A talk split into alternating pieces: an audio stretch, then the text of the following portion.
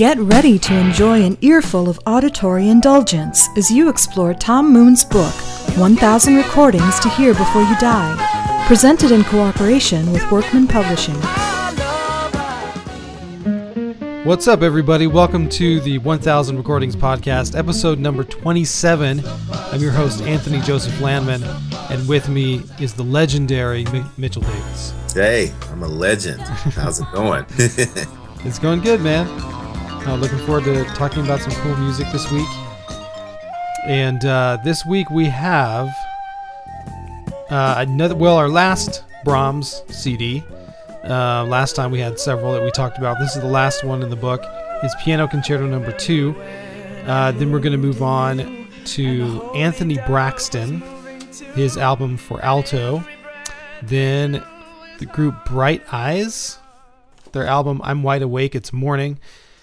And uh, after that, following that, another opera that we're talking about uh, Benjamin Britten's Peter Grimes.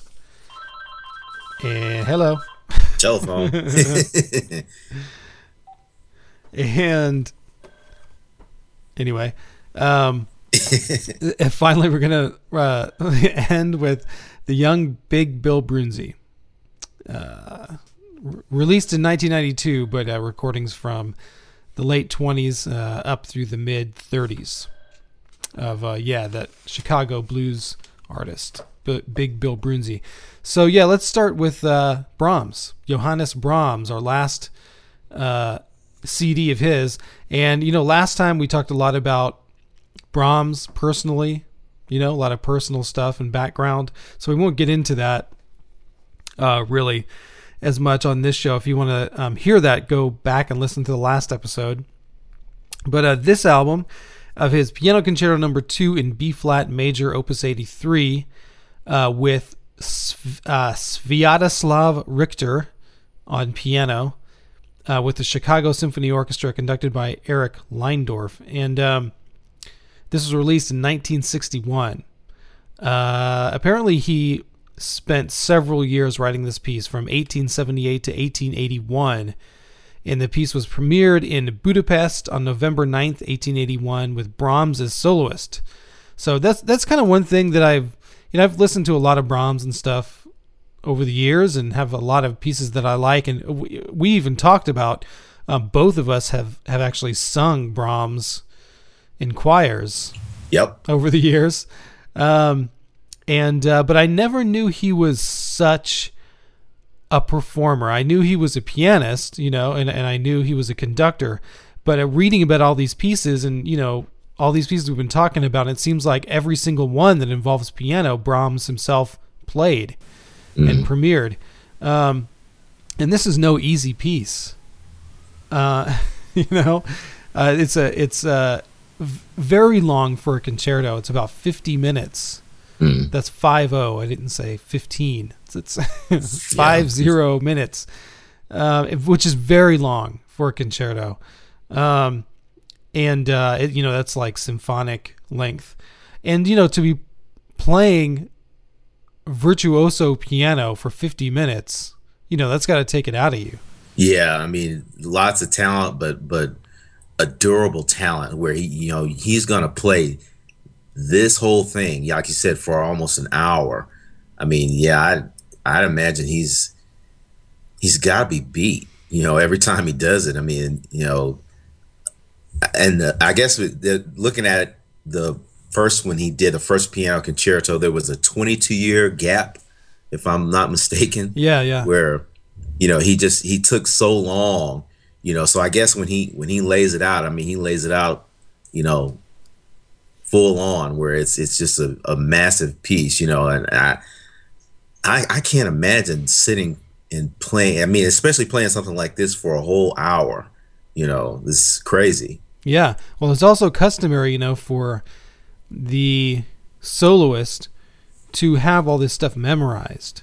mm-hmm. Um, so you know, to memorize all this music, and you know, it's a it's a major thing, you know, for any player, uh, any soloist.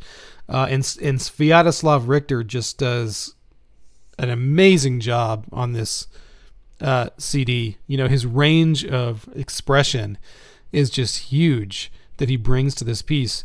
Um, and uh, we're going to start with an excerpt from the first movement, his Allegro non troppo movement, which uh, he seems to give that performance indication to a lot of his music. You know, we heard a lot of Allegro non troppos last time. And uh, yeah, so this particular uh, excerpt that I pulled, you know, it features these little cadenza like passages. Um, a cad- I've talked about uh, what a cadet, excuse me, what a cadenza is before, but uh, they're just little soloistic passages here. In the piano, the performance of the piano is just like liquid and, and like crystalline, you know, in these uh, in these sections. You know, it's almost like the the biggest, most badass music box you've ever seen, mm-hmm. kind of. Um, but yeah, I mean, the music itself is, you know, kind of wistful, contemplative, and profound, sort of all at once. Um, but what did you think of this? One? Well, it, it it just it it has a moments like you said where it, it, it just comes off you know so fluid and and so clean and then it has moments where it it, it just it's just whirling and and and dramatic and uh, I mean it's and it's a long long piece. I mean, uh, I mean if I'm thinking about the right one, I mean it, it just it had so many different movements to it or so many different styles to it. Um, yeah, yeah. This this first move, excuse me, this first movement alone was like like over 16 minutes. Yeah, long, yeah. I yeah. mean, there's so much going on, you know, from beginning to end. I mean, you know, just he, he was he was quite a virtuoso, I guess if if that's the right word, where he yeah he had so much going on inside of him. I mean, just a, an amazingly talented guy. I mean, you know, not just you know composer, but but piano player as well. You know, I mean, I, I would I would say even under, underestimated by you know most. Where I mean, the guy was just brilliant. You know, to yeah. to be able to, like you said, to to sit down and and from memory, you know, just have this music flow from, you know, right off the top of his head. I mean, I guess you know when you live music and and and that's what you do. I mean, you know, it it it, it kind of comes naturally, but still to me, I'm just like amazed that he could, you know, just put it down like that, so to speak. Yeah. Yeah, yeah, definitely. Uh, well, let's check this out and see what we're getting into. Uh, this is excerpt from the first movement of Brahms Piano Concerto Number no. Two, the Allegro non troppo.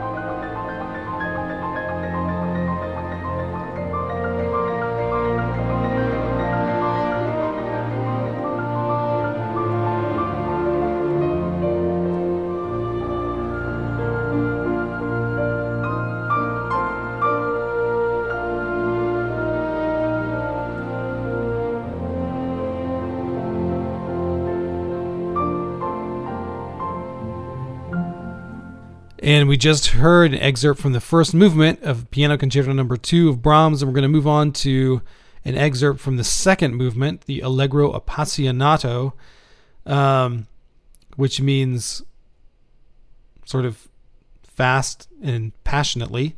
Mhm. Um, yeah, in this excerpt that I pulled, uh, you really get to hear the orchestra shine here. I mean, before we heard a lot of piano with kind of orchestra accompaniment, but here we can hear a section where it really features the orchestra, but kind of the piano too. I mean, the piano and orchestra are kind of partners here, you know, equal partners. Um, well, you could, I don't know, you could either see them as partners or you could see them as combatants, I think, here. Um, sort of one playing off the other, but both sort of equally present. Um, which is not always the case, you know. Since since this is a piano concerto, a lot of times the piano is taking center stage, and the orchestra is sort of, you know, in the background. But here, both are in the foreground, and uh, you really get to hear Brahms not only his writing for piano, but you know, his great ability to write for orchestra and his orchestration and his ability to sort of balance these two things with each other, the piano soloist and the orchestra. Um, what did you think of this? Yeah, I, I agree with you. Just it's another great example of the way, as a composer, he was able to kind of have the chemistry between, you know, the piano and, and the rest of the orchestra, you know, in a in a balanced manner where they they don't, you know, sort of, you know, overlap one another or or or kind of clash with one another. You know, they there's a good blend where you know they're their equal parts are important, you know, and and and not the same, but but but help in the in the whole of the composition, you know, which like we were kind of talking about, I guess last week is is not all that easy. Um, usually, you know, one is is going to be dominant over the other normally, but not here. It seems like they both, you know, blend very well, you know, as far as you know, you know, piano parts and and then the rest of the symphony and with with their parts. I mean, it it, it just comes across as as if you know they you know they're they're both very very integral to the whole piece. So Yeah. Yeah, yeah, yeah. I mean, yeah, we did kind of talk about that last week about Brahms's ability to balance things, and it's even more so here. I mean, you can see his. Uh, you used the word virtuoso earlier. You know, his his virtuoso composition chops, which basically are orchestration, where uh, he's he's able to really have this full orchestra sound and this piano sound, and never have the piano be covered or blown away, which is always a danger in a concerto like this because even though piano can be a powerful instrument, man, I mean, when it's up against a full orchestra, you know, the full orchestra has has easily the ability to just blow it into nothing, you know. yeah, yeah, Uh, um, so yeah, I mean, it, this is a, a real, just compositionally speaking, a, a real uh, skillful section to hear. But, but yeah, and also exciting. You know, I, I listened to this music, and you know, if you listen to it, especially if you go through the whole concerto, you know, you can hear like so much fodder for film scores in this music. You know, um, that you know you can just hear like the influence it had on uh, film composers of the 20th century and all this stuff that we hear now in films and television movie soundtracks and music that we're used to uh, associating with cer- certain images and certain actions going on on screen and stuff I, it all started back here you know yeah. I think the book mentions John Barrymore, and you know, I you you think of a lot of other film composers that probably were were influenced by by Brahms on on a very very heavy scale. So yeah And I mean, he just, like you said, I mean, he he just had a mind before, you know, films filming process and, and the scoring process was set up the way you know we traditionally, I guess, see it now. I mean, he was already there, you know, and I imagine, I mean, he just he probably just had this mind where he, you know, would I guess, you know, sort of compose things and then would see, you know, certain scenes even in his head to give him a certain feeling for a certain sound. I, I imagine that that probably could have been the case with, Yeah. with Brahms. Yeah. You know, big time. Yeah, dude, I, am sure it was. Um, so yeah, let's check this out. This final track from Johannes Brahms from his uh, Piano Concerto Number Two in B flat major, Opus 83. This is the Allegro Appassionato.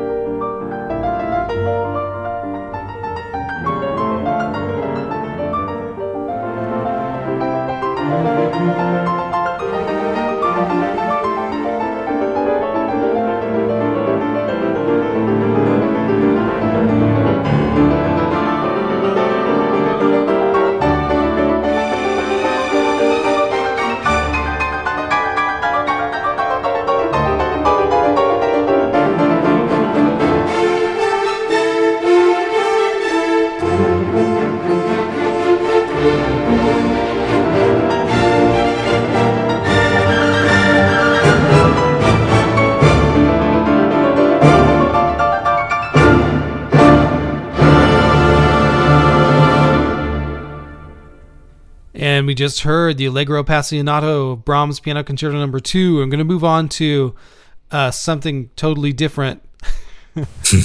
Anthony Braxton, uh, his album for alto, released in 1969, and uh, this was, from what I read, the the first full length album for solo alto saxophone.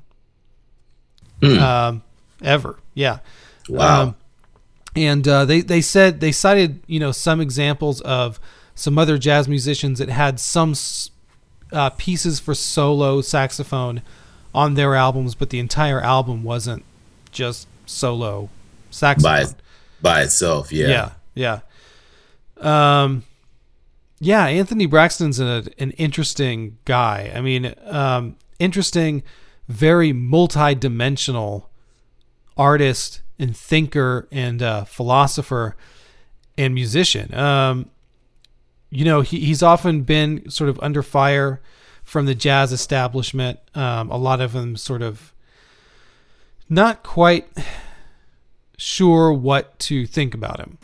Um, yeah, you want to say something? Well, he he definitely from from what I would would gather. I mean, he he definitely will will push the boundaries of of what is and isn't acceptable as as jazz music. I mean, you know, I mean his expression in, in some of, of what I listen to, um, it is totally some of it is totally abstract. Um, kind of reminds me of of like what John Zorn does at times where I mean he just I mean he he just lays it out. I mean, it doesn't even sound as if you know he has any any notion at times which, which direction he's going to go, but it's it's always a strong statement in what he's doing, you know, and uh, and I guess you know when when you have you know people that that make jazz music, especially back back when this is you know first coming out.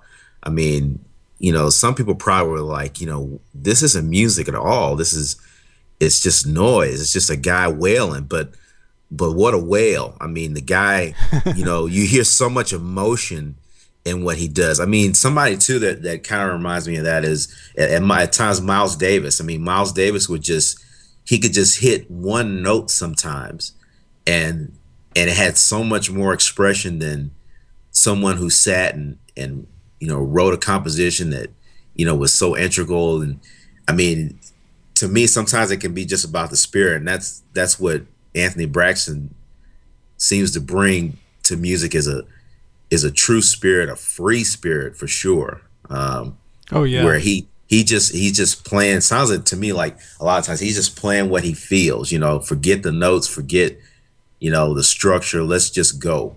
You know. Uh huh. Yeah, yeah. I mean, uh, yeah, definitely. I mean, he, he and he came up in that uh, in that time. You know, like I said, this was released in 1969, so a time of great freedom and great expression in music. I think much more so than now. Um, yeah, and where a lot of that stuff was really embraced and and uh, just accepted, you know, by by people and record labels, and you know they're willing to sort of put out stuff like this. I, I don't think you know I don't think a record label would touch this now. Yes, you know? and speaking of the the label that he was signed to at the time, Delmark, I, I didn't know this before I started reading on on him is that they they were the oldest or, or they are the oldest American jazz label, you know, period. I mean, Delmark apparently was one of the first, hmm. you know, if not the first American jazz label to put out jazz records. I, I, mean, I that was something that was new to me. And I mean, they apparently the the guy who started the label uh, was in Missouri or St. Louis when he first started, and I guess they migrated to Chicago. Um, and I mean, they were I mean they were at the forefront, I guess, of of this movement. Huh. yeah, interesting. I didn't know that. Excuse me. and um, you know, I I just um, am am very impressed with uh, like you said his his approach and his and his mindset, the way um, he even you know dedicates some of the the tunes to to certain people and I mean just you know you know very very interesting uh, very interesting record, especially to just have it where it's just him and his saxophone and nothing else. I mean, no piano, no drum, um, no effects. Just like I said, just Anthony, you know, yeah. just wailing, getting down. Yeah, you know. Yeah, absolutely. Um, we're gonna start with this piece to composer John Cage, and uh, like you said, um, all the pieces on this album are all dedicated to different people that I think either Braxton worked with and respected or people that influenced him or whatever. Yeah, yeah. Um, and I mean, um, exactly with the, the title of this composition, I mean, John Cage is someone who, you know, was probably very like minded with him, where, you know, he was he was totally, you know, in a mindset where he wanted to sort of be free of of labels and structure and and and was just intent on in creating you know you know something new you know something i guess even avant-garde you know very different you know something that would kind of i mean you would either kind of be like okay this is really interesting and and wild and different or man this is like some of the worst garbage i've ever heard. I mean that could yeah. have been very deliberate on on his part, on on John Cage's part. I mean, you know, they they they definitely seem to have a, a kinship in in their their spirit and their direction of how they made music. I, I would think. Mm-hmm. Yeah, I, I, definitely. I mean, John Cage. I won't go into too much about John Cage, but he was uh, also, you know, a, a, philosopher and a composer and, and an artist in the 20th century. But his philosophies about music and art were incredibly pervasive across a lot of different disciplines in the 20th century. Not just music but in the visual arts and in theater oh, yeah. and, and uh, you know a, a, lot of stuff. And he influenced a lot of artists um, during that time. And uh, you know i was listening to this piece to composer John Cage, and it, you know, on first listen, it sounds totally random. It sounds totally, completely random. But you know, when I started listening to it multiple times, um, you know, sometimes when you listen to something or or or look at something that's chaotic, and you look at it long enough, you can start to to find some order in it. Uh-huh. Uh, and and here, you know, what I noticed is that there's a a fundamental pitch that Braxton sticks to, and he never goes below. So he'll hmm. always do this like like really chaotic stuff high in his in his horn. Sometimes you know way up in the stratosphere of the instrument, but he'll always come back down to this low E. Excuse me. So it'll be like all this crazy stuff, and then it'll be. He's always coming back to that low E, mm. and he never goes below that low E. So it serves as like this grounding pitch almost, and it's really interesting once you once you realize that that's what's going on here. It's interesting to hear how you know the traje- the trajectories of the lines, like how he rises and falls and and um, plays with this fundamental pitch you know, and sometimes he makes you think that he's, you know, going back down to it, but then he'll, you know, subvert that and go somewhere else. Kind of like, you know, we were talking about Brahms subverting musical expectation last week. That's kind of what Braxton's doing here. Mm-hmm. You know, when mm-hmm. he sets up this fundamental pitch, and uh, it's sort of like a tonal center that he sets up. So it really gives a sort of ground to all this chaos that's going on. Um, yeah. Yeah, see, that's I mean, that's something I didn't notice. I mean, you know, and, and very interesting to think. You know, it's it's not just you know a man just you know like you said, like we were saying, just wild and and just playing whatever. He he actually has a, uh, you know a, a, a set you know idea of, of what he's doing, even though we may not you know catch it right at first. You know, and uh, but it's it, it's it's radical in a sense to where it's not like anything you know you may have heard i guess or ever seen before you know um because the guy i mean he obviously can play even though at times his his playing seems you know you know somewhat somewhat radical. But you know i i would i would guess when you're in the music business or you're a musician and people are constantly trying to, you know, make your music or or make even who you are sort of like a commodity, uh, you know, or or a certain type or or whatever.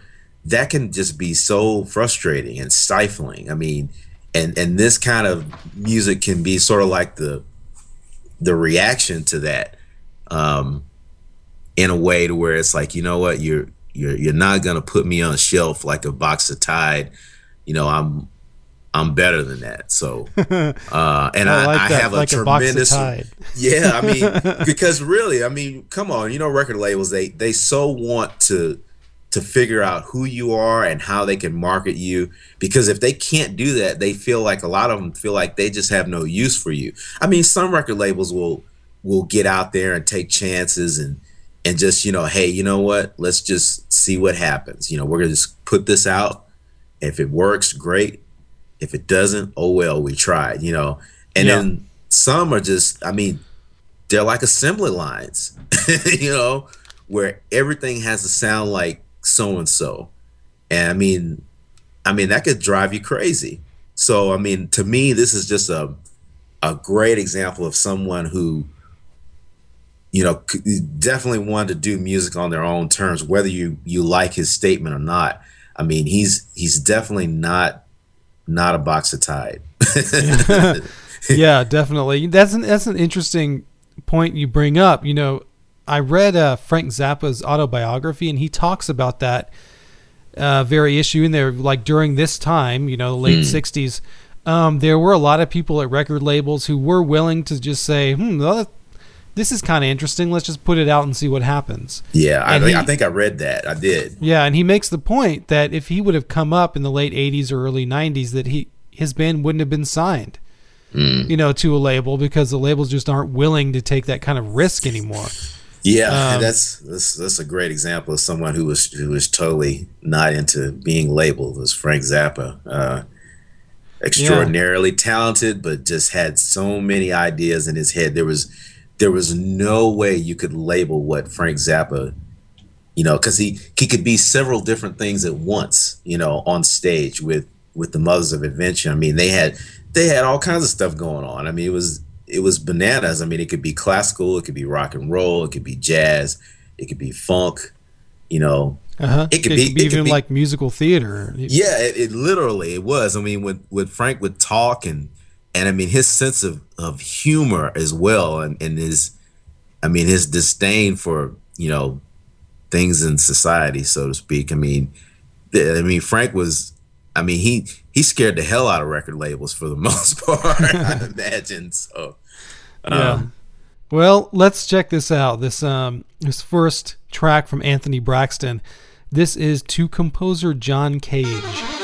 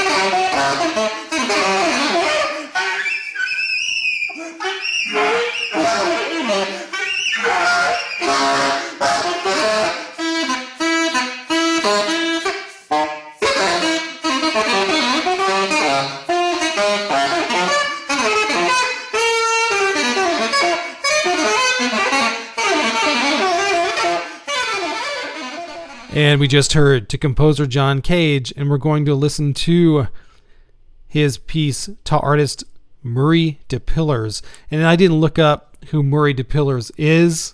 Yeah. I should have done that. but um, I picked this piece because it's really a stark contrast to composer John Cage. Um, yeah. You know, this piece is way less frantic, you know, than the other one.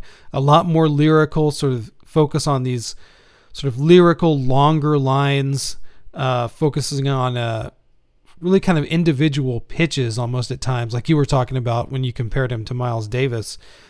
And um, some really just beautiful tone in this piece. A lot of sort of trilling and tremolos where he sort of, you know, goes really fast back and forth between two pitches. Um, that seems to be a sort of motif almost in this mm-hmm. piece. Uh, so, yeah, what did you think of this one? Well, again, like like you were saying, just you know, just kind of really, really stark difference. First of all, from the previous track, and you know, very nice, even, beautiful tones. Um, you know, again, just great free expression. Um, you know, not not typical of, of anything in, in jazz I imagine that was going on at the time. Um, seemingly almost at times, you know, I wouldn't say lacking structure, but not not the typical structure you would hear in in, in jazz music, uh, the typical arrangement.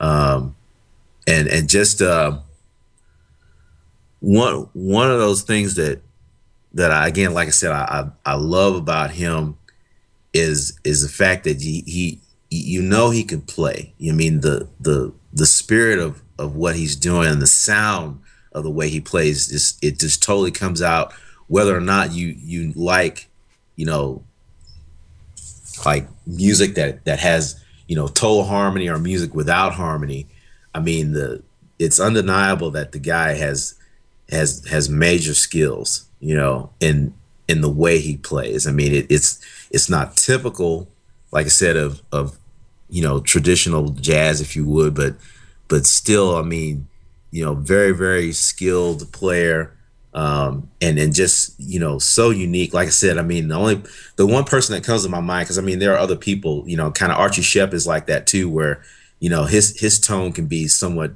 you know out there. You know, and and then he can kind of come back and and you know get back down on the ground and and be like okay you know this is this is more of, of what I'm used to and and I imagine this this is kind of like him you know as as closer to the ground as as most people would expect, you know, regular jazz to be, but still, you know, different, you know, in, in his own vein of making music.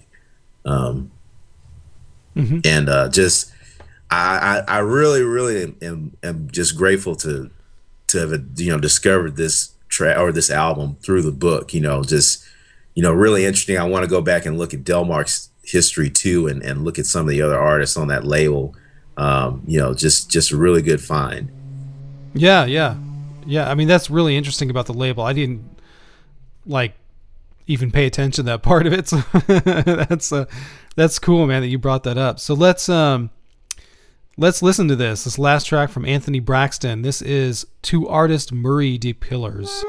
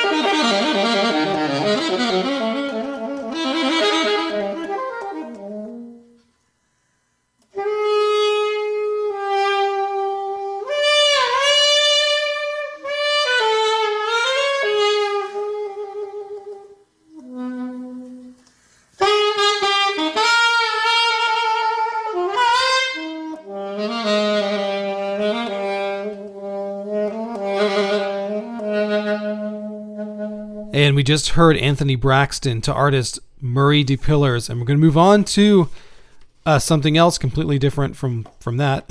uh, Bright Eyes, uh, their album "I'm Wide Awake." It's morning, released in 2005, and Bright Eyes really is uh, the sort of project of singer songwriter Conor Oberst um, from Omaha, Nebraska, and uh, you know this is on really definitely in that folk rock tradition, or, or oh, some, yeah. sometimes just straight up sort of folk. Um, and uh, you know, I have to say, you know, these tunes, uh, especially the, the the two that we're gonna play. I mean, they they really kind of grew on me the more I listened to them.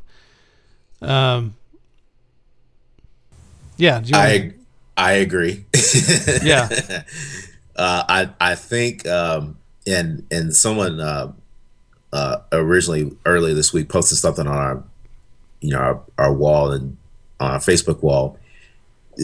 The thing about him about Conor, when you can get past his voice, because he kind of has a whiny voice, um, and start listening to his, his lyrics, because I mean, you know, he's he's definitely an amazing songwriter. Um, like you said, the songs begin to grow on you, and and the the folk jangle, if you will, of the music also begins to grow on you, and you listen to some of the instruments that are going on with the tracks. And I, I, I totally agree with you on that subject. It, it is music that after you kind of, kind of start getting into it, um, you know, it, it all begins to to kind of cling to you, like, hey, you know what, this is pretty good. Yeah. Um, Yeah, exactly. That's exactly how I felt. And and you know, we've talked about this on the show before where I think both of us sort of approach things from the musical side first. And uh, Mhm. so when I heard this and I mean I you know, I liked it um, musically, you know, I thought okay, you know, this is this is all right, but I wasn't it wasn't really blown away by it, you know. But Yeah. then as I started to listen to it more and I I started to really listen to his lyrics, which he's he's a fantastic lyricist. oh yeah, Um, and uh, you know, the more times I listened to it, each time I listened to it, I heard something I didn't hear before. And uh, I really like the the mix of instruments, like you said. I really love the trumpet in the music and how it's used.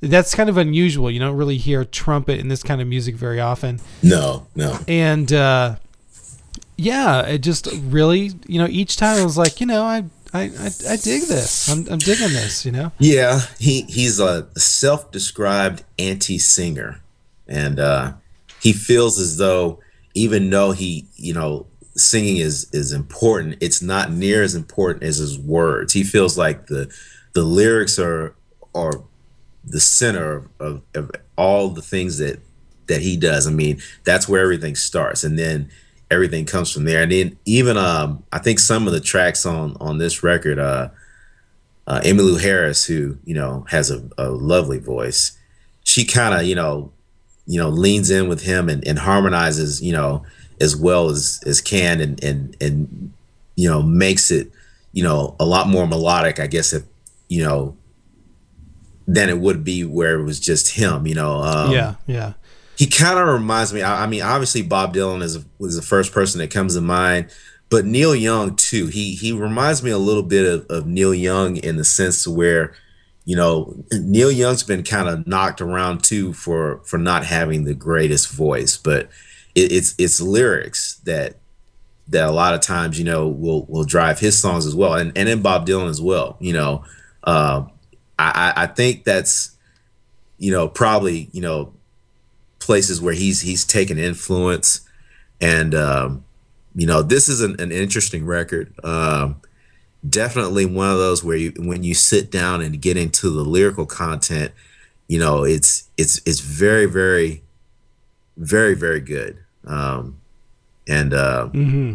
you know just you know a lot of the the instrumentation like there's some really great mandolin playing on this and um you know like you said some some trumpet and, and you know i think even some flute here and there where you're just like you know okay there's he's got all kinds of stuff going on and i mean it's it makes for great music even though it's you know in a pop sense like you know like you said his his voice is is it's it's very whiny at times almost you know irritating or not irritating that's not the right word very neurotic um you know and and that like i said if you if you just focus on that i mean you won't really get it uh, Yeah. but if you focus on what he's saying and even in the way he's saying it i mean it it comes across a whole lot better Mm-hmm.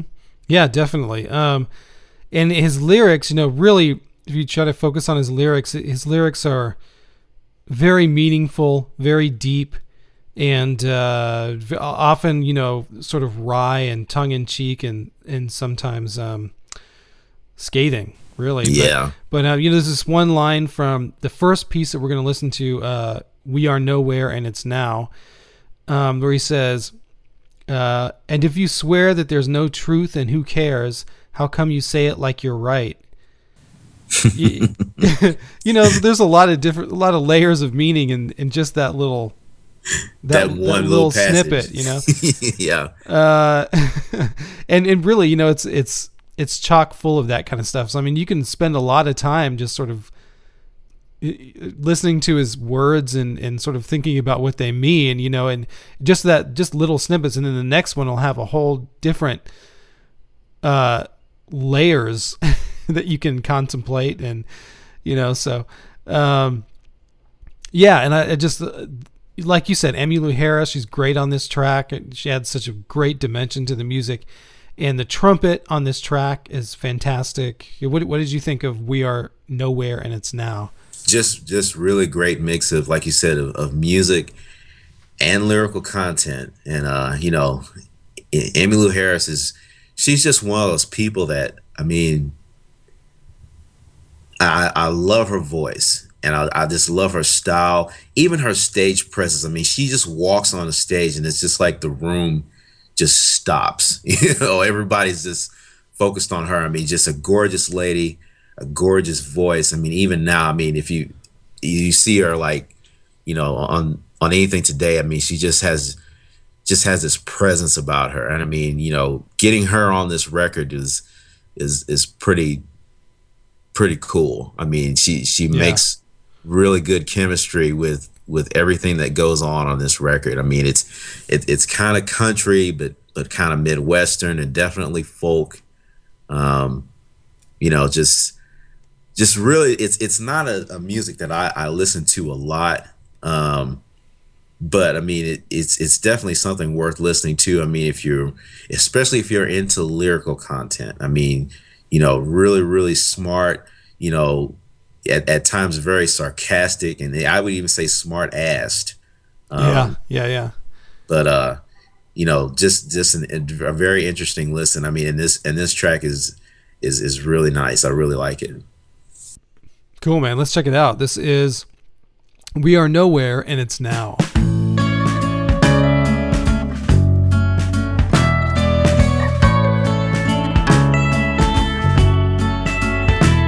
If you hate the taste of wine, what do you drink it till you're blind, and if you swear that there's no truth, and who cares?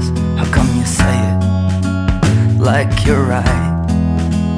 Why are you scared to dream of God when it's salvation that you want? You see, stars that clear have been dead for years, but the idea just lives on in our wheels that roll around as we move over ground. And all day it seems we've been in between a past and future town. We are nowhere, and it's now. We are nowhere, and it's now. In like a ten minute dream in the passenger seat while the world was flying haven't been gone very long, but it feels like a lifetime.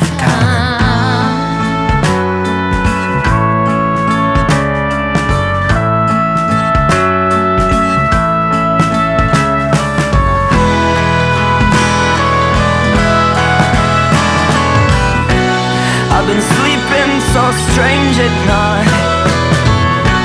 Side effects they don't advertise. I've been sleeping so strange. With a head full of pesticide.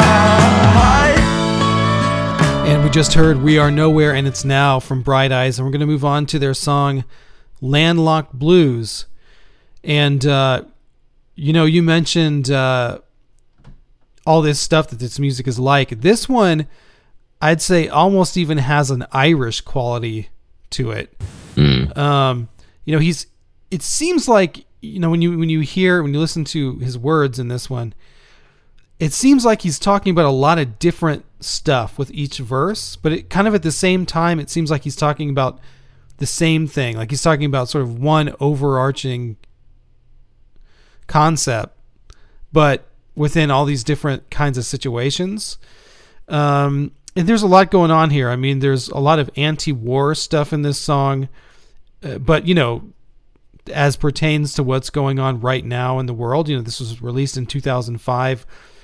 Uh, you know, when the Iraqi war was going big time, and yeah, we were going into Afghanistan and all this stuff.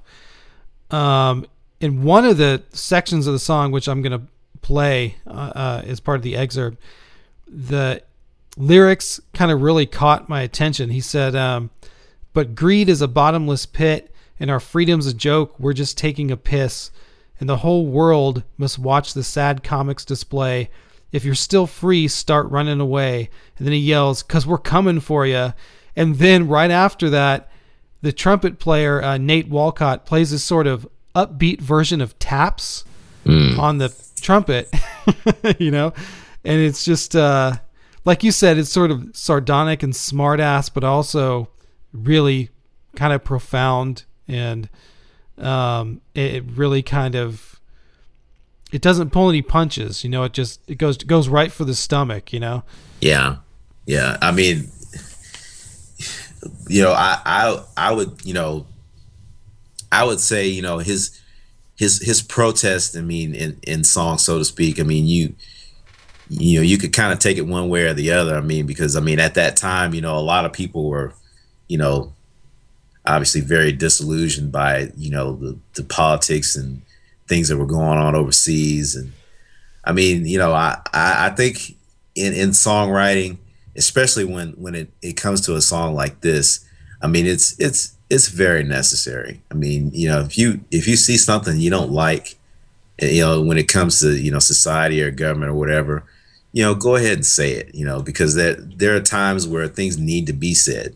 You know, especially if you you know everybody sees it and everybody's thinking the same thing, but people at times are just they're they're scared to say it you know, because of how they feel like people are going to react. And, and I'm, I'm sure people, you know, kind of gave him some flack, you know, for things that he said and, and a lot of his stuff. But, you know, Well, I'm pretty sure that that uh, these kind of lyrics would not go over well in his home state of Nebraska, yeah, but um, that may be part of why hi you know his views are so strong. You know, when when you live in a place that's so American. over and yeah over on on sort of one side of a viewpoint, Yeah. then the people on the other side can can react really strongly against it. You know.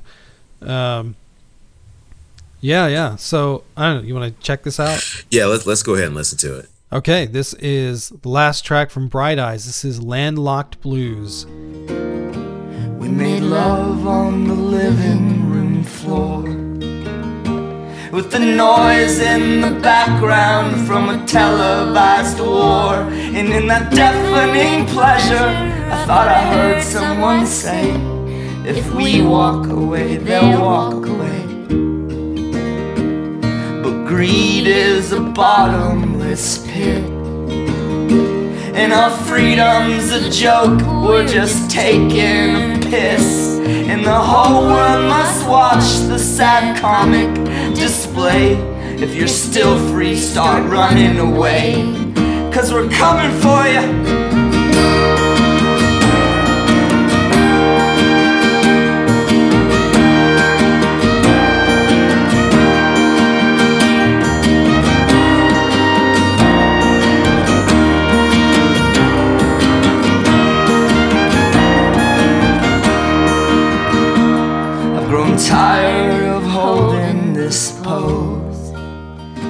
I feel more like a stranger each time I come home. So I'm making a deal with the devils of fame, saying, Let me walk away, please. You'll be free, child, once you have died from the shackles of language immeasurable time. And then we can trade places, play musical grace. Till then, walk away, walk away, walk away, walk away. So I'm up at dawn, putting on my shoes. I just wanna make a clean escape. I'm leaving, but I don't know where to. I know I'm leaving, but I don't know where to. And we just heard Landlocked Blues by Bright Eyes, and we're going to move on to Again, something totally different. Benjamin Britten, his opera Peter Grimes. This recording was released in 1978. Uh, this uh, features Jon Vickers, Heather Harper, and the Royal Opera House Orchestra, conducted by Sir Colin Davis. Uh, but the piece was uh, written. Oh, Peter Grimes, I think, was written in the 40s, um, uh, around maybe 43. I can't remember the exact date. Uh, 19. No, it was first performed in 1945. Um, but I think you're right. I think it's 1943 when he when he wrote it. Okay. Uh, there's a lot going on in, in this opera. well, yeah. I mean, a little about Britten. You know, Britten is one of the major composers of Britain of the 20th century. He lived from 1913 to 1976. And uh, man, with this, what a tragic story this is. yeah. Uh, Yeah. P- Peter Grimes, what a uh, just a sort of loathsome, tragic character, and this was a a theme in all of Benjamin Britten's really in all of his operas. You know, they they centered around some kind of tragic outcast of a you know of a character, and uh, Britten himself, you know, uh, this this sort of reflected Britten himself. Britten was gay in a time when you know homophobia was so bad that you could barely even c- come out really. Yeah, as gay. especially I mean, you know, yeah, especially then where he was too. I mean, it was like a, a no no. yeah. And uh, you know there was I think throughout Britten's life, you know, he felt a kinship with these characters, you know, these outcasts that society doesn't understand and and you know puts down and uh you know tries to sort of snuff out just because they're, they're they may not be the same as them. And uh you know Britten was openly gay for for his entire life. I mean he uh wrote this opera and wrote the main part of Peter Grimes for his life partner Peter Pears, um, who they were together from a pretty young age throughout their entire lives. Um, and uh, so you know this this opera, um, just just to sort of talk a little bit about about the story and try to put it in a nut, as much of a nutshell as I can.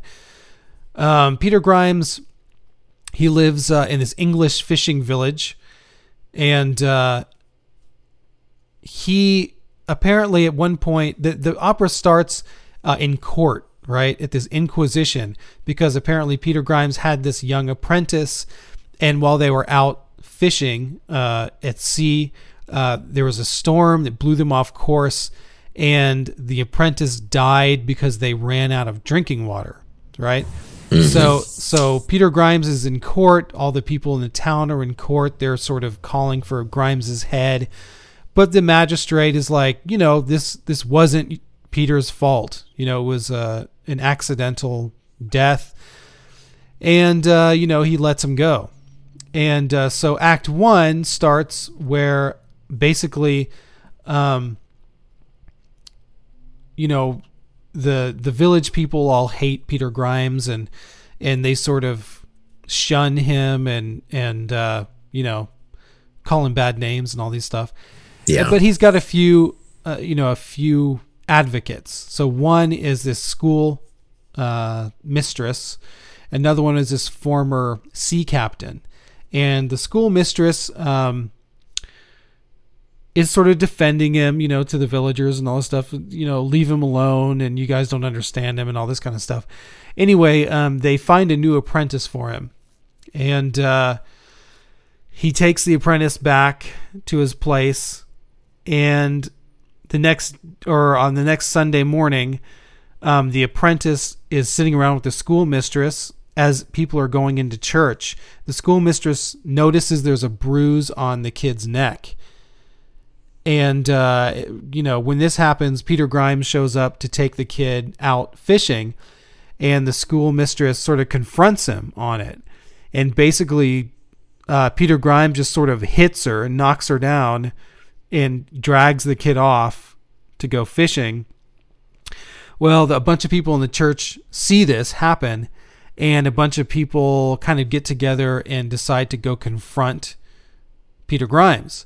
So when they do, when they're approaching Peter Grimes's hut or whatever, um, he sort of, you know, rushes the kid out the back door in a hurry. And apparently the, the house is sitting like up on a cliff overlooking the sea.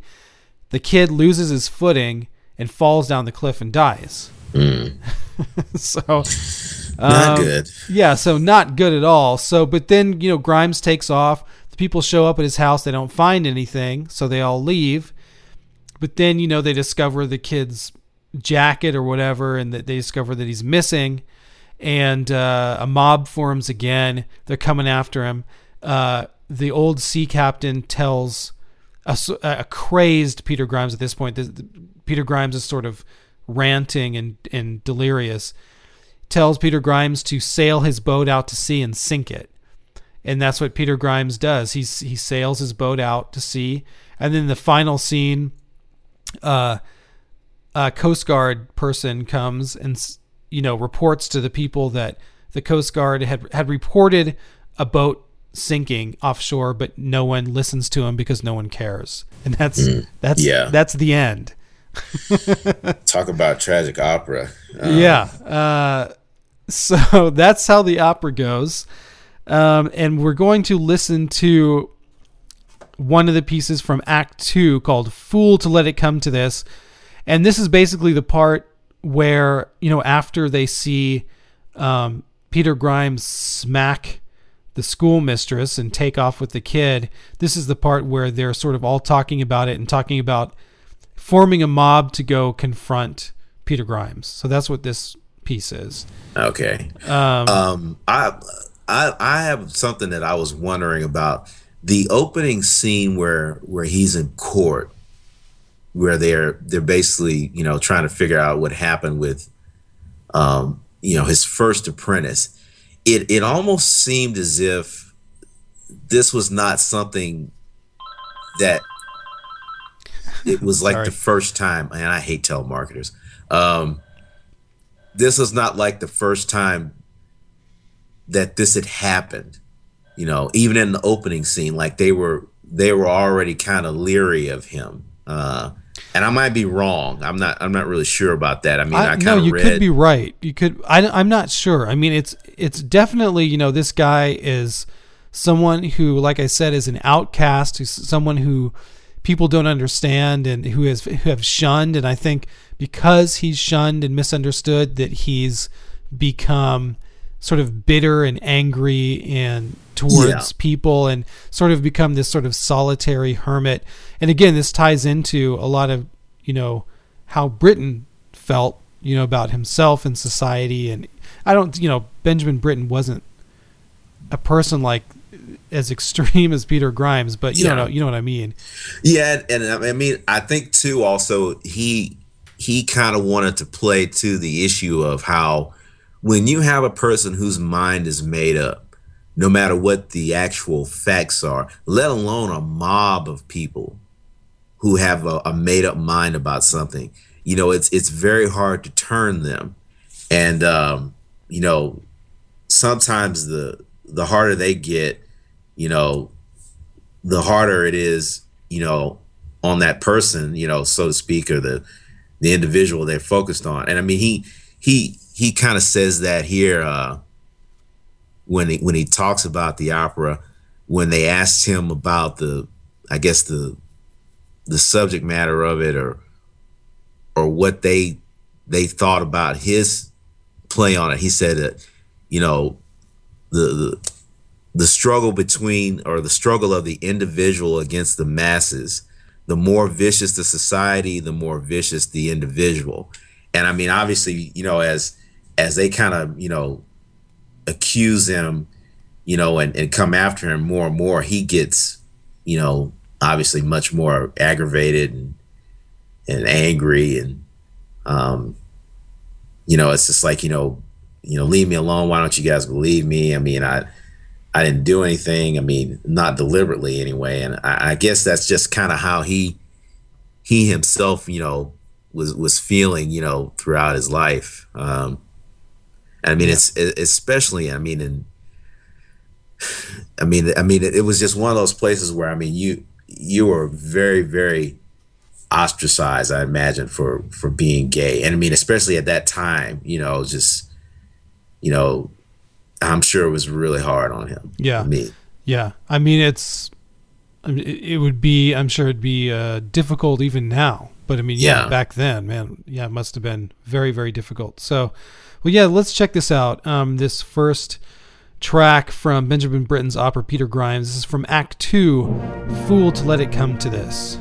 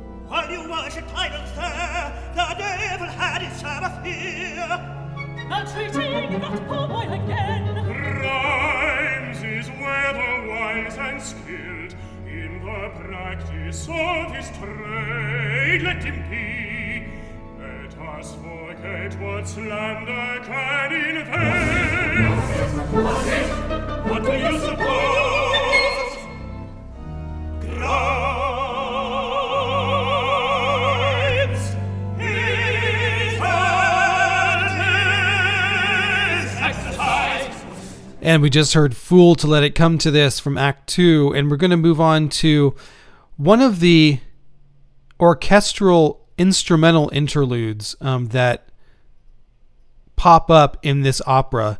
Um, these Sea interludes that uh, that Britten called them.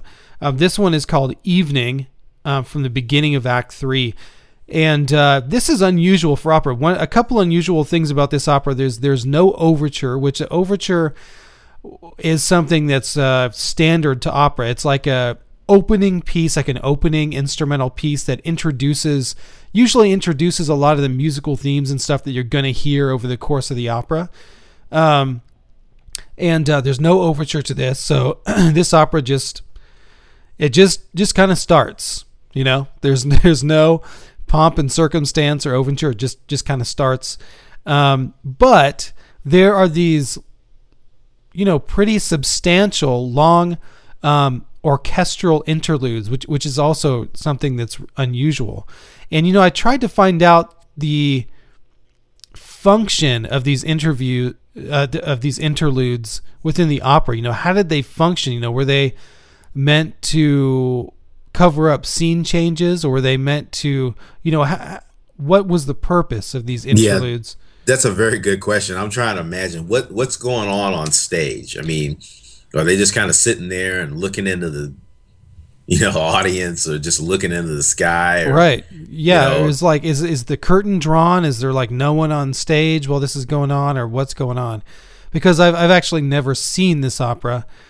Um so hey if someone out there can tell me definitively you know what this is i i looked you know and i couldn't really find uh any explanation. But you know, one thing I got from this, the one we're going to listen to is called Evening, and uh, this particular one is really just kind of beautiful and haunting. I mean, it almost has this kind of peaceful feeling with these, uh, you know, melodic lines. They're kind of like steady waves rolling in, you know, um, and. Th- you know, at first I thought it was odd because you know to stick something like this right in the middle of all this turmoil and stuff that's going on in the opera. You know, they're after Peter Grimes's head. You know, the, the, this apprentice has died. His second apprentice has died, and and uh, you know Peter Grimes is going crazy. And to, to in the midst of all this, to get this beautiful, peaceful instrumental piece in the middle of it. And I think what's going on here is that, you know, these are moments of kind of moments of repose that reflect on the ocean itself. You know, this this kind of giant force of nature that that's always there, sort of unaffected by these events that are going on in the village, and and this sort of mighty monument of nature that's that's just always there and and is unaffected. I, I don't know. That's kind of what I got from it. That's a good way to look at it. I again, when I first listened to this, excuse me, and, and, thought about it, I mean, like you said, very beautiful, lush strings. I love the um, yeah the string arrangement on this is is really really wonderful. But I was trying, like you said, I was trying to figure out, you know, what's going on. I mean, are they are they just you know doing nothing or you know i mean i like I said, I, I would kind of like to find out. I mean, you know, not the big opera honk, obviously, but I'm I'm curious too to find out, you know, what what's going on during the interlude. You know, is it like you said, is it just dark? Is it you know a set change or or just people kind of going back and forth or, or who know who knows? Um, yeah, well, yeah, you know, because the you know with with opera, and you know this this is uh, unique to opera and classical music. With opera, you know, the story and the drama and whatever is going on in the story can affect heavily affect the music going on on stage and can can cause a composer to write music that they would never have otherwise written. Mm. Um, you know, I just heard a uh, an example of that, um, and this is this is crazy. I still think it's crazy, but a friend of mine, an actual friend of mine, uh, Kevin Puts, um, a couple weeks ago, it was announced that he he won the Pulitzer Prize in music this year. Hmm. And wow. uh, yeah, I know. I was like, what? um, but he he won it for um, this this opera that he wrote. That's uh, set in World War One, and uh, NPR put it up like the entire opera to listen to for free. And so I'm listening to it, and the opera opens, you know, with this overture, and it sounds like you know music that would be written like now 2012. But then all of a sudden it goes into this music that sounds like it's from the 17th century, like Mozart's time. And then the hmm. singers come in and it sounds like Mozart. I'm thinking, what is this? You know, like, but there's a reason in the story for this. And, you know, I know Kevin's music. You know, he's never written music that sounds like Mozart before, but you know the story, the action on stage, the drama called, or he felt called for writing something like this. You know, uh, mm-hmm. uh, and not the entire opera doesn't sound like that, but you know I'm just saying this one part, and it, it can you know cause the composer to do all sorts of things that they would never have otherwise done. So um, it's it's important to you know, if you really want to understand this stuff, to actually watch the opera, you know, not just do what what we did. Yeah, and just, just, listen to tracks and just listen to tracks and sort of wonder what's going on, you know. But um, yeah, I don't know. Anything else you want to say about this before we play it? Oh, oh, one more thing I wanted to talk about when I was I was reading. Uh, apparently, this this was a, a, lot of it was inspired by a, a poem called "The Borough" by uh, George Crabbe uh, for those who are into poetry, and uh, I am not really. But you know, I, I was kind of looking at, at him, and apparently Lord Byron, who you know, you know, a lot of people know Lord Byron. If if you do, he was inspired by you know Crabbe's poetry in a, in a big way. So. Um, uh, I guess a lot of the major inspiration for this came from from George Crabbe, who I'm I'm now trying to you know get into and listen to, or not listen to, read about, uh, so to speak. But um, yeah, definitely, you know, very, very, very, very sad. Uh, it's almost like it's almost like Frankenstein, you know, where you have this angry mob coming after, you know, the misunderstood so-called monster, you know, who yeah, yeah, just lashes out when people, you know, you know, jack with him. I mean, you know, if, I mean, I, I mean, I imagine I would, I would be the same way. And I mean, you know, I, I guess it's, it's just a, a, a, sort of stark example of, of how, you know, the, the persecuted have to sort of come to a, a very sad end, you know. But um, anyway, let's go ahead, I guess, and, and listen to the the last track from this. Um, cool. It's uh, what the interlude. Uh-huh. Uh Uh, from Act Three. Uh, this Peter Grimes uh, interlude. I think that's that's how you would say it. uh-huh. Yeah, it's it's called Evening. Evening. All right. Yeah.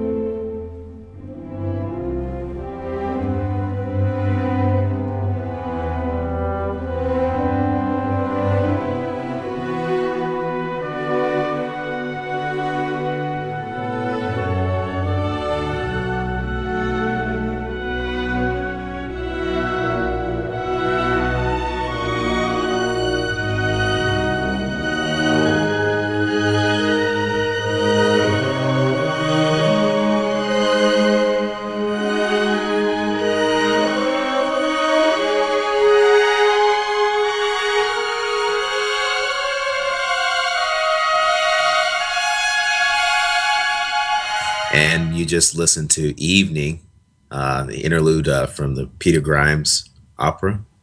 Um, the very last, is this the last uh, last yeah, record? Yeah. Uh, uh, we're gonna talk about uh, Big Bill Broonzy, um, and uh, Bill Broonzy was a blues artist, uh, guitar player, uh, Chicago, and the the title of this record uh, was Young Bill Broonzy, 1928 through 1935.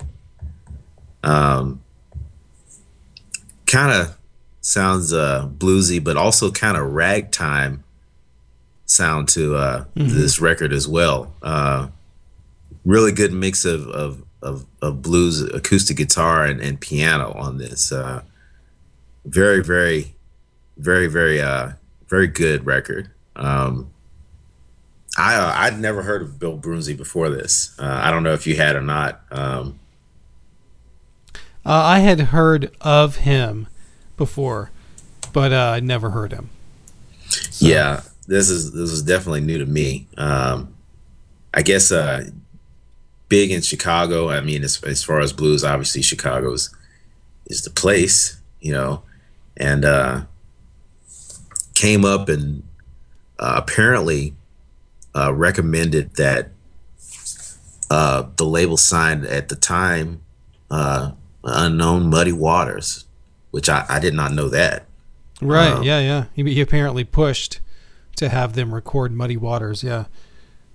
and um, you know, like I said, uh, you know, very very good mix of blues, but uh, also kind of uh, you know the the ragtime sound of, of the piano and and the way they mix and the the sound of the music is is is somewhat I guess what you would think of as as kind of you know rural or country sounding, but the when I listen to the lyrics of of these songs, especially I guess uh, I think the first song we're gonna listen to is uh Good Liquor Gonna Carry Me Down. Uh Yeah. is that the that's the first one?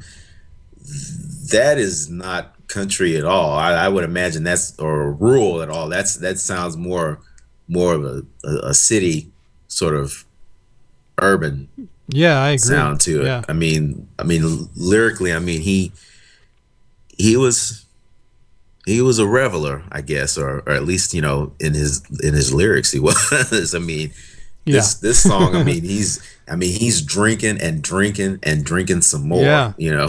Yeah, as I, I kind of listen to it. I'm kind of like thinking, I hope this is just a song and this isn't how he really lived. But um, yeah, this is a duet with pianist Georgia Tom or, or Thomas Dorsey, I guess. yeah. Um, and it's yeah, you're right. It's just like in the song, sort of all this stuff happens and people give him advice and people give him warnings and he just keeps on drinking. That's what the song is. Yeah, and I mean, obviously, that's a a reoccurring subject in a lot of blues over the years. Yeah. Um, but uh, yeah, and the and the way he does it, I mean, it it's it's almost a jolly, you know, presentation. I mean, it, it Yeah. I mean, it, it has a blues element, but it he doesn't sound. I mean, most people when they're they're drinking this much, I mean, they're pretty pretty miserable, but.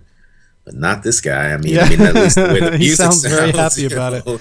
So uh-huh. I, I I guess the the the thing about it too is um you know he I think he was from Mississippi um and and obviously brought you know some of the the Delta blues sound you know on to Chicago and um you know from what I understand I mean Mississippi back in the days I mean you know obviously everything is is still you know segregated and um you know the the the way things were in Mississippi as compared to Chicago, I mean, the, you weren't gonna do too much hell raising without, you know, having the so-called local authorities, you know, roll on you. So, but I mean, Chicago, I mean, it was, I guess, it was a lot more, you know, liberal in a sense to where you know you had juke joints and, and people partying because I imagine people party everywhere, you know, Yeah. but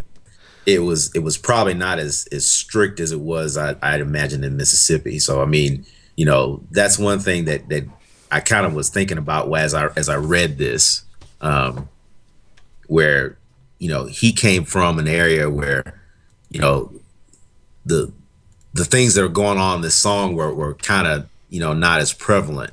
Um, but you know, it's, it's it's just kind of like an aside that I, I thought about. What what did you think about uh about uh I guess this this song as as a whole? I mean, what what did you think about it? About good liquor gonna carry me down.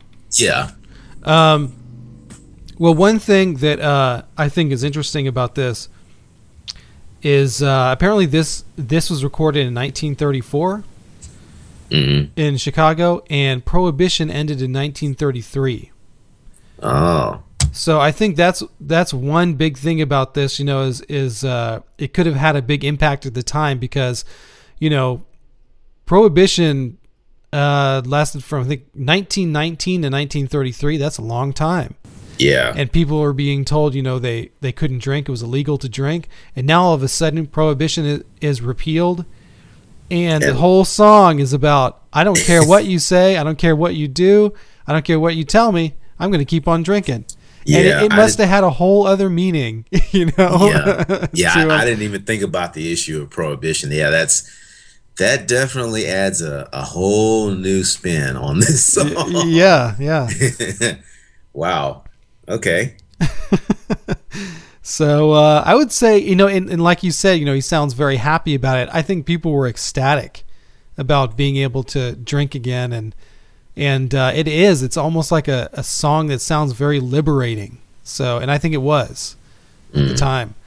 Um, so yeah you want to just check it out? Yeah let's listen to it. Okay this is uh, big bill broonzy with good liquor gonna carry me down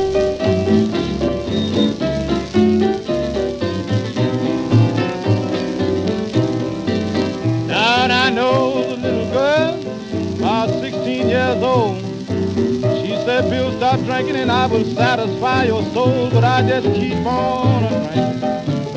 Yes, I keep on drinking. Yeah, I just keep on drinking till good liquor carry me down.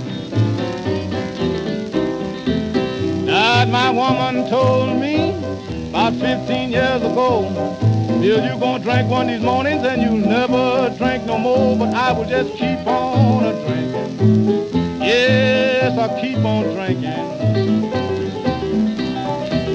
Yeah, I just keep on a drinking till good liquor carry me down. Down I wake up in the morning, holding a bottle tight. When I lay down at night, mama, it's a gallon out of sight because I just keep on a drinking. Yes, I keep on drinking. God, I just keep on a drinking till good liquor carry me down. And we just heard Good Liquor Gonna Carry Me Down. And we're to move back uh, to the late 20s and his, uh, his song Pig Meat Strut and this is kind of an instrumental. Mm-hmm. Um, it sounds like it's two two guitars. I, I, have no idea who the other player is or or anything, but um, this is just kind of a, a real lively um, blues, but also a lot of ragtime in here um, piece. And you know, with him sort of periodically you can hear him, you know, vocalizing, you know, do that pig meat strut and all this stuff, and but mm. just playing. And so this is a track I thought was cool because you know you really get to hear Broonzy play his guitar. You know, yeah, uh, yeah. What did you think of this? Just, just a really good uh, example of, of, of his skill and and the the chemistry between him and and like you said the other player. Like you said, I I, I, hear another guitar too, unless they now they maybe did an overdub or whatever. I don't I don't know, but more likely it's probably probably just a one shot where they I, I don't think they did an overdub. It's probably somebody else playing, and then the the ragtime sound of, of the piano and and and the the kind of banter between the two. I it it, it makes for a great instrumental piece and and let you kind of hear you know what what he can do and and um you know just just a just a great track um you know kind of kind of lively and um as I look at him I, I'm I'm recognizing something. I mean this is off the subject of the song. We have the same birthday um oh really? Yeah he was I mean obviously not the year but but he was born on uh on on the same birthday as I, and I was like, oh, isn't that something?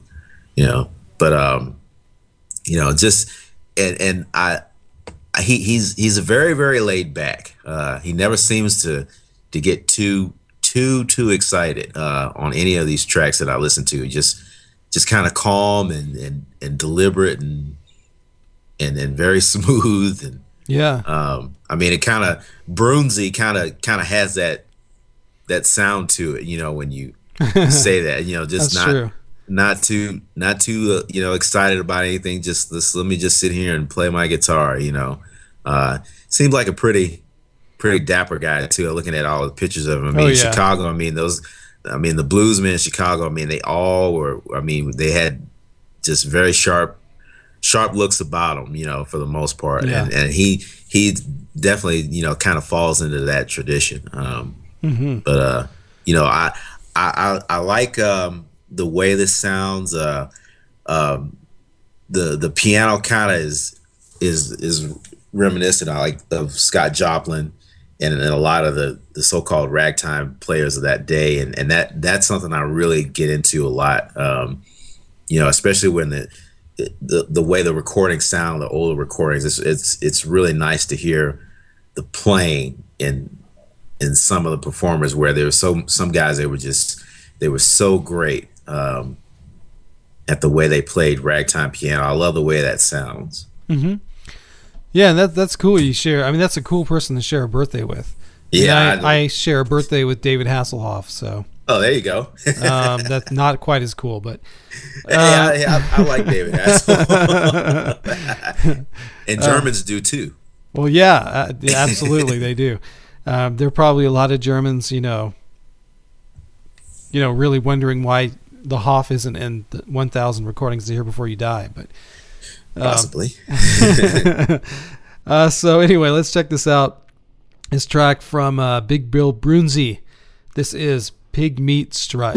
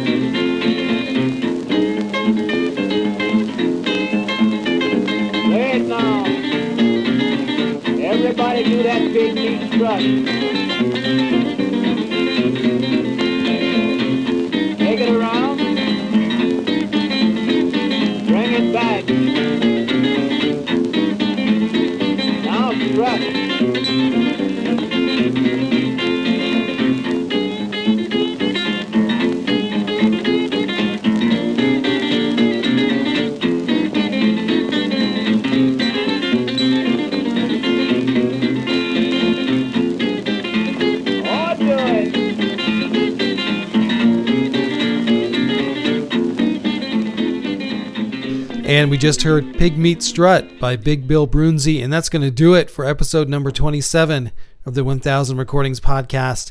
If you'd like to send us an email, send one to 1000recordingspodcast at gmail.com. You can join us on Twitter at twitter.com slash 1000rp. You can join us at our website where we have links to all the albums that we play to purchase. Um, and that is 1000rp.blogspot.com. Um, you can also join us on our Twitter feeds. Mine is um, twitter.com slash Anthony Landman. Do you want to give your Twitter feed out? Uh, it is MLD tweet uh, at twitter.com. And that's it's capital M, capital L, capital D, capital T, and then, you know, wheat. Yeah. Um, yeah. And then uh, you can join us on Facebook and uh, sort of, you know, interact with us there.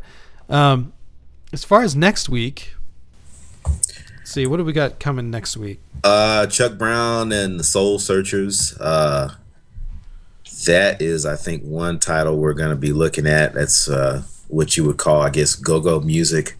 Uh, heavy on the percussion, almost almost hip hop influence. Chuck Brown, uh, I know, it had a, a major hit back in the, I guess, in the early '80s, maybe late '70s, called "Bustin' Loose." That was, I, I still love that song. Um, but Chuck Brown and the Soul Searchers, uh, any other way to go uh, with the go-go sound.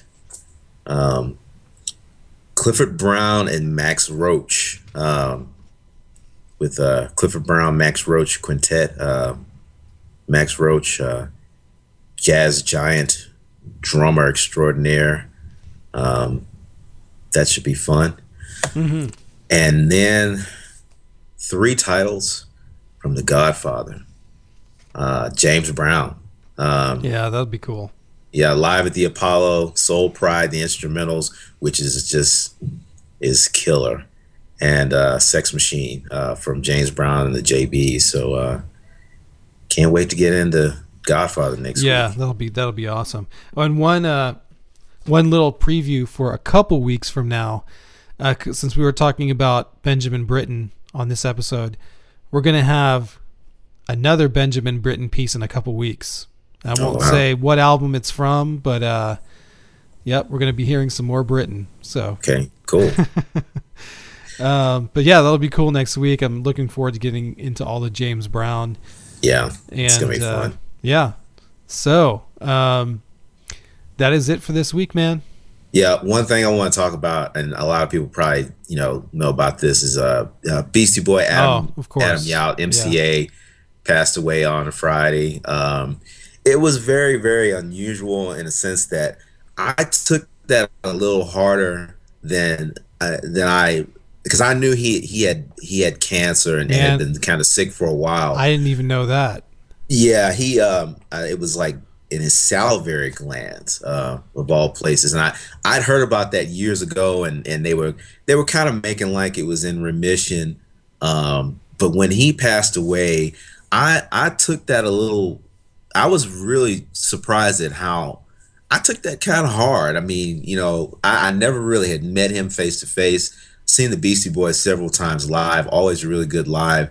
But I think what happened, I, I started having all these memories associated with with that group from my youth. I mean, I've listened to them for so long. I Mhm. mean, and seen them, you know, change from, you know, these scruffy Jewish kids from New York that played this really loud, snotty, obnoxious punk rock music to this really, really tight band that that was really good at improvising on a lot of different musical styles. And you know M- MCA is one of those guys that he had a lot of different you know social causes. I mean he was real big on you know the free tibet movement and you know just various social ills that he would speak out on here and there. And i mean that guy's really gonna be missed. I, I have a lot of respect for him and the beastie boys.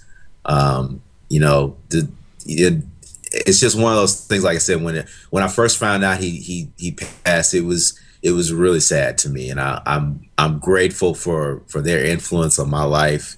Um, obviously we talked about paul's boutique earlier this year. I mean you know just uh just a, a very sad uh the passing of mca um you know just thoughts go out to his his family and and the rest of the beastie boys um you know just uh, you know big up to mca just love the guy Yeah, absolutely. I mean, well said. Um, I'm I'm glad you remembered to bring that up. I I was gonna talk about it, and then I just I'm sort of in a in a rush to get somewhere oh today. i totally so, understand dude I i, know you like- got stuff to but, do um, I, but yeah, man, we can uh we could even have a moment of silence for for Mr. Yauch.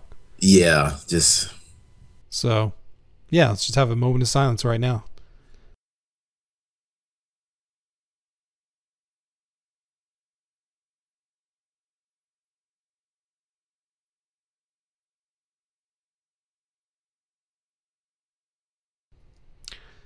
And that is going to do it for this week.